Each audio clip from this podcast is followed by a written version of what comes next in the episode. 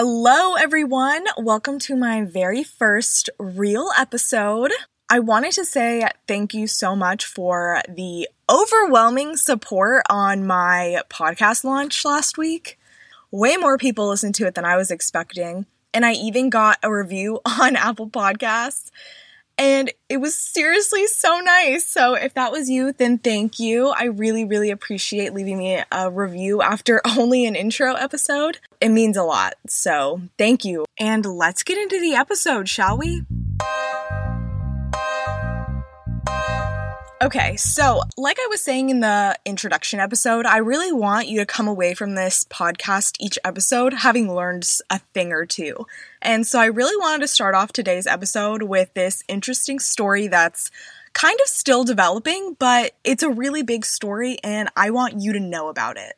America is going to space again. And I, for one, am so excited. It is definitely on my bucket list to watch a rocket launch, and that very well may happen in the next couple of years. So, right now, NASA is working on a project called Artemis. Artemis 1. There's also Artemis 2 and Artemis 3, but it's all part of this Artemis program.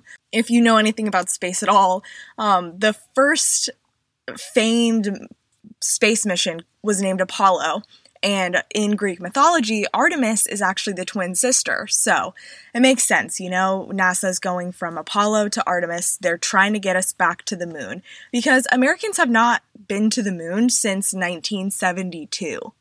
Literally 50 years ago. But Hopefully in 2024 and 2025, Artemis 2 and Artemis 3, which are crewed launches, will go to the moon. And so I, for one, will be taking PTO and I will be at those launches. Back to the original point of the story. Artemis 1 is uncrewed. They're not going to have any real people on it. It's a big test flight. There's going to be three test dummies on there, going to test radiation, um, heat sensitivity, that kind of things. And there's also a little plush Snoopy on board to test when zero gravity starts hitting.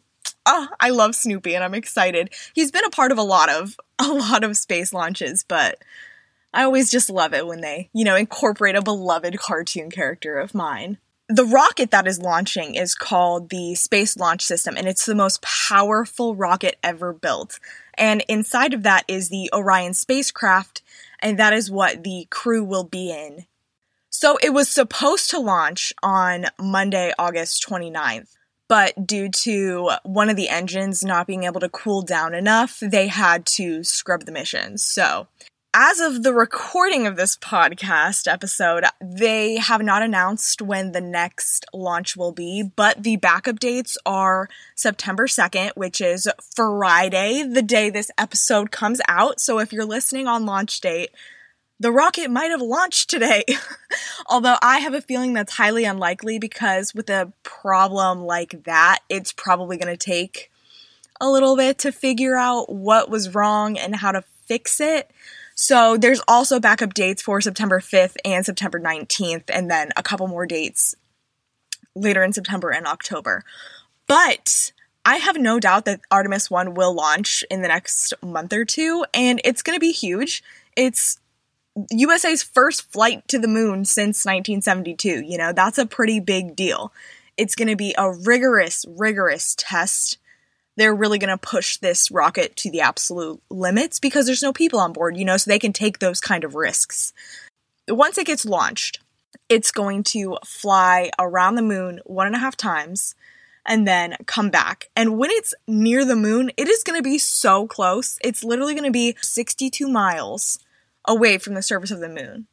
Like, that is so close in the grand scheme of things. 62 miles away from the surface of the moon? That's crazy. So it's going to be a really big deal, and I will be watching this story like a hawk. I cannot wait for this launch. And so I'll probably keep you guys updated about it because it's really interesting to me. And who doesn't want to know about space? Who doesn't want to know about the moon? And this is really all. All of this is taking place because we want to go to Mars. We want to get to the moon so we can establish a more like a permanent like base type thing up there so that that could be a stepping stone from Earth to the moon to Mars. So, Mars is the big end goal. Hopefully, in my lifetime, we will be able to get to Mars. So, the space race is back on, and I'm so excited to watch it from the comfort of my bedroom because there's literally nothing crazier than leaving planet Earth and going to a whole different planet. Okay, so that's enough about space. Let's come back to planet Earth, where I am going to tell you a tragically funny story of a girl who spent months studying to become the perfect potential new member that every sorority would want only to have the smallest taste of the life she spent endless nights longing for when the very sorority she was in got kicked off campus and all of those dreams she had suddenly became impossible to materialize. Sorry, that was a little dramatic. But if you had asked me to describe what happened three years ago, that's probably how I would have seen it. In actuality, though, it's a story of how I was in a sorority for one year before it was kicked off campus for a hazing incident, and I thought my life was over. I feel like a little bit of background is needed, so the story really starts my junior year of high school. I, like many high schoolers, were obsessed with going to college. I could not wait. It was literally the only thing on my mind. And being the type A planner obsessed with the future person that I am, of course I started doing research on it. And eventually I figured out what a sorority was. And I decided I wanted to be in one. I watched so many YouTube videos about people's sorority experience. I watched literally every recruitment video that was online. I watched it. Random schools, random chapters, it didn't matter. I watched it and I wanted to be in a sorority literally so badly. I read somewhere that, you know, they look at your Instagram and they wanted to make sure that, you know, you have friends. So in that moment, I decided to start posting a lot more pictures with my friends instead of just selfies because I wanted to look like I had friends on the internet. So I started really like curating my Instagram for the sole purpose of a sorority looking at it and being like, we want her in our chapter, which is crazy. Thinking about it now, I'm like, why did I care that much? It's my Instagram. I can post whatever I want. But that's where I was at at the time. And I also pretty much got a job in high school for the sole reason of paying for my sorority. Because my parents were all for it. They're like, you know, you can do whatever you want, but we are not paying for that which I totally understand. And I wanted it that bad that I was going to pay for it. And I mean, I wanted money for college anyways, but the but the main reason why I even got a job in the first place is because I knew sororities were expensive and I wanted to afford it. Just to tell you how much money this was, I paid 2200. That was so much money for 1 year and like another reason why I wanted to join a sorority mostly was because I wanted like a group of girlfriends. Like you watch all these recruitment videos and as always four to five girls like hanging out in a boat, you know, or doing something like all together and I was like, "Yes, that is what I want." I had friends in high school. I had girlfriends in high school. It's not like I never had girlfriends, but it it wasn't a long lasting friendship. It was like, oh, you're my one girlfriend in this one class for this one semester.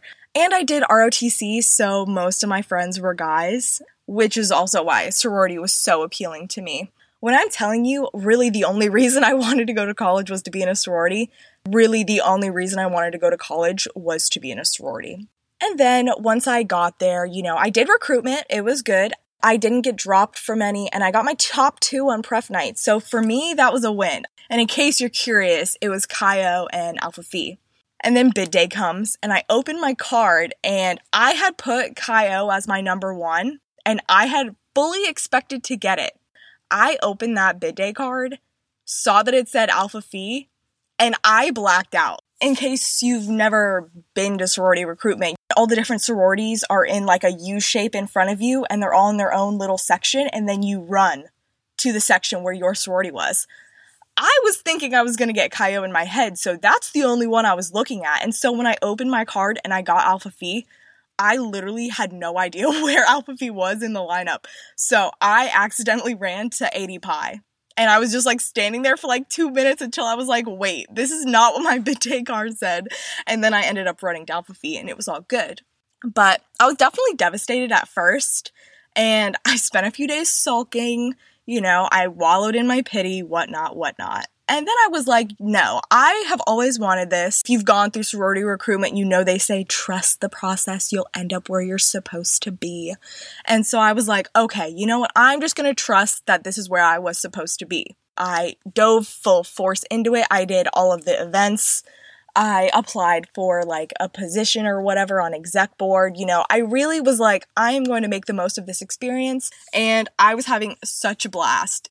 Then the whole real drama begins on Valentine's Day. I can so clearly remember that it was Valentine's Day because we were called in for an emergency meeting with some lady from Nationals or whatever. And all the girls were like, I have plans. Like, it's Valentine's Day. Like, I'm going out with my boyfriend. But they were like, you have to come in. So everyone goes to this meeting. And it was at that meeting where it was announced that we were under investigation for hazing. Yeah. Anastasia sitting in that auditorium was like, what? So lost. I was so out of the loop. I was like so blindsided. But the lady from Nationals was like, oh, it'll be fine.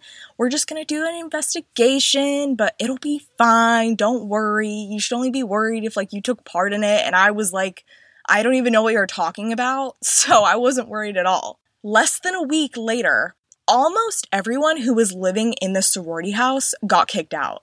The girls who were living in the house were like the face of Alpha Phi. So all of us new girls, anyways, they were you know, they were always at the house. And it's like when you want to be in a sorority, you want to like go to the house and do all the fun, cool house stuff. And so to see all of them get kicked out, it was like, it was crazy. I could not believe it. So then the whole rest of the school year and then into the summer, they were telling us we were going to be fine. You know, don't worry about it. We're still going to do recruitment in the fall. We had recruitment practice. I had bought all like the outfits that I needed for recruitment and everything. And then, middle of July, everyone gets an email from National saying that the chapter was suspended. I remember being at work, getting that email, and like, oh my gosh, the anxiety. My heart was racing. I could barely see. I was getting like, I thought I was gonna pass out, and I don't really faint very often, but it was like the rug got pulled out from under me. Everyone was saying we were fine, and then all of a sudden, the chapter is suspended? What the fuck? And it was even more scary for me because I was supposed to live in the sorority house my sophomore year. I was supposed to move in in like two months. But in the email, they were like, oh, you can still live in the house. The chapter is just suspended. I still wasn't thinking it was going to be the end. And then a couple weeks after that, they were like, no, you can't leave in the house and everyone is terminated. What? Oh my gosh, it was crazy. Like, again, the rug just pulled up from under me. I was so devastated. Are you kidding me? This was the email that I got. It said, Alpha Phi International Fraternity has completed a full review of the information gathered during Alpha Phi and ECU's investigation into the Delta Alpha chapter. I write to inform you that the termination of your membership has been recommended to the International Executive Board for cause conduct unbecoming of a member. I cannot even begin to tell you how upset I was because I had done nothing wrong. I still at this point had no idea what was the hazing incident that they were talking about. And so for them to tell me I did conduct unbecoming of a member and I was gonna get terminated, oh, I was pissed. I was so pissed. They said we could appeal. I appealed. I wrote a great letter.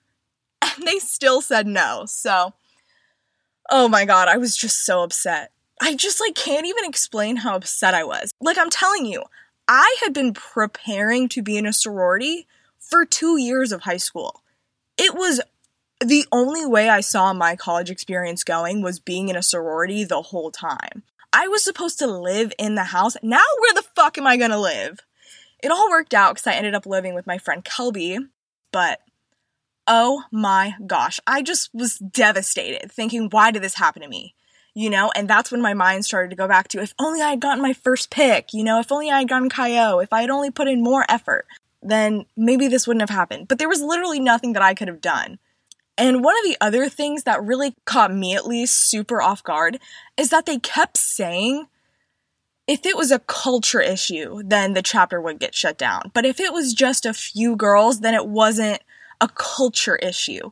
And because those girls got kicked out of the house, I was like, how could they possibly find this as a culture issue when they already, you know, took action on the girls that had quote unquote done it?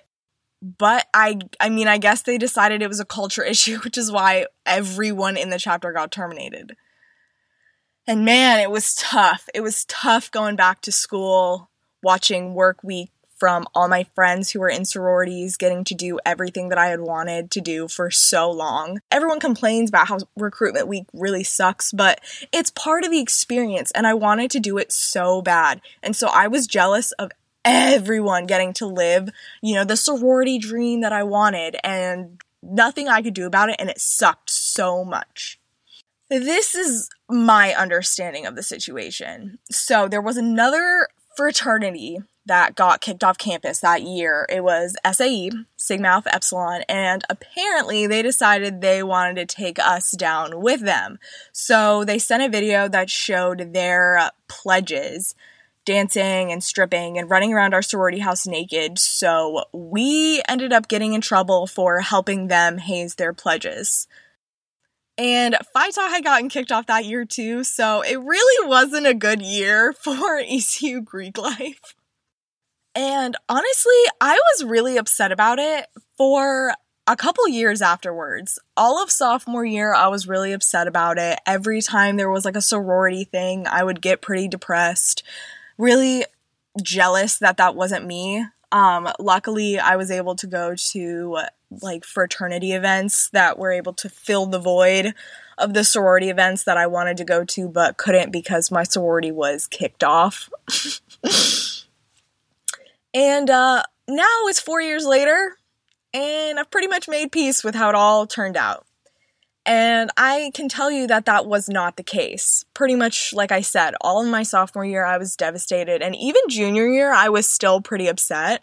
I hated watching work week. I hated watching recruitment on Instagram or Snapchat because it was just a constant reminder of something that I wanted so bad and got ripped away from me like I said, it is four years later and I can finally admit that I'm over it. I used to say that I was over it all the time and I was not over it, but I'm finally over it.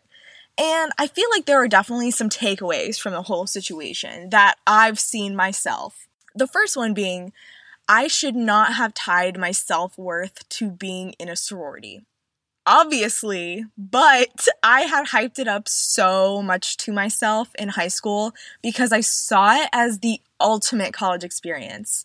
Um, it really played a factor in which college I chose. Like, my dad really wanted me to go to UNCG because I could graduate in three years instead of four, but they at the time only had three sororities. And I was like, no, I want a big, like, Greek life. Like, I want that to be part of my college experience. I was looking at it as the only thing that mattered. The only thing that mattered in college. You know, I was not focused on getting a degree.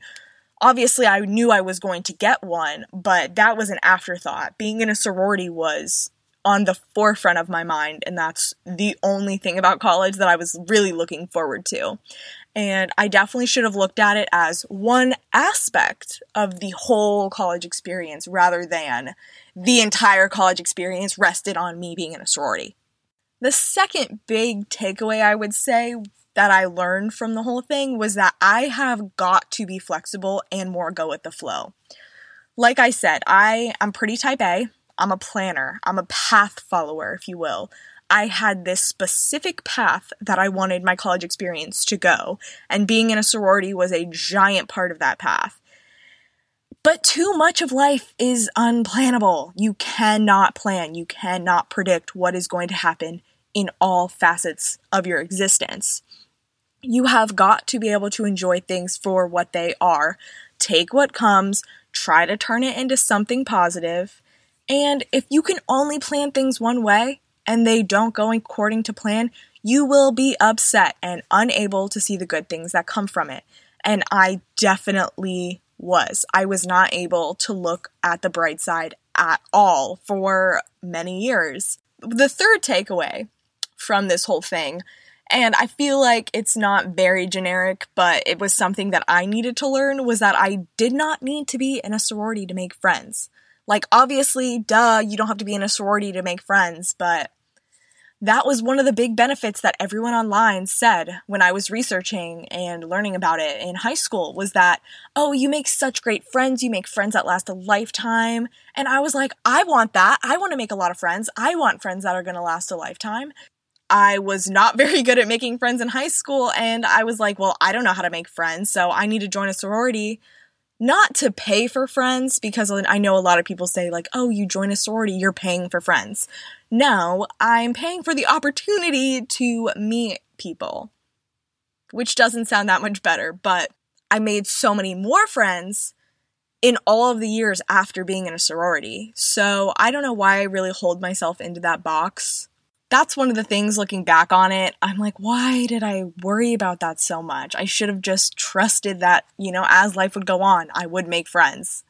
The fourth takeaway, and one that is probably a huge cliche and very generalized, is that everything happens for a reason. I don't know how my college career would have been different, but right now, having graduated twice, I'm so happy with how it turned out.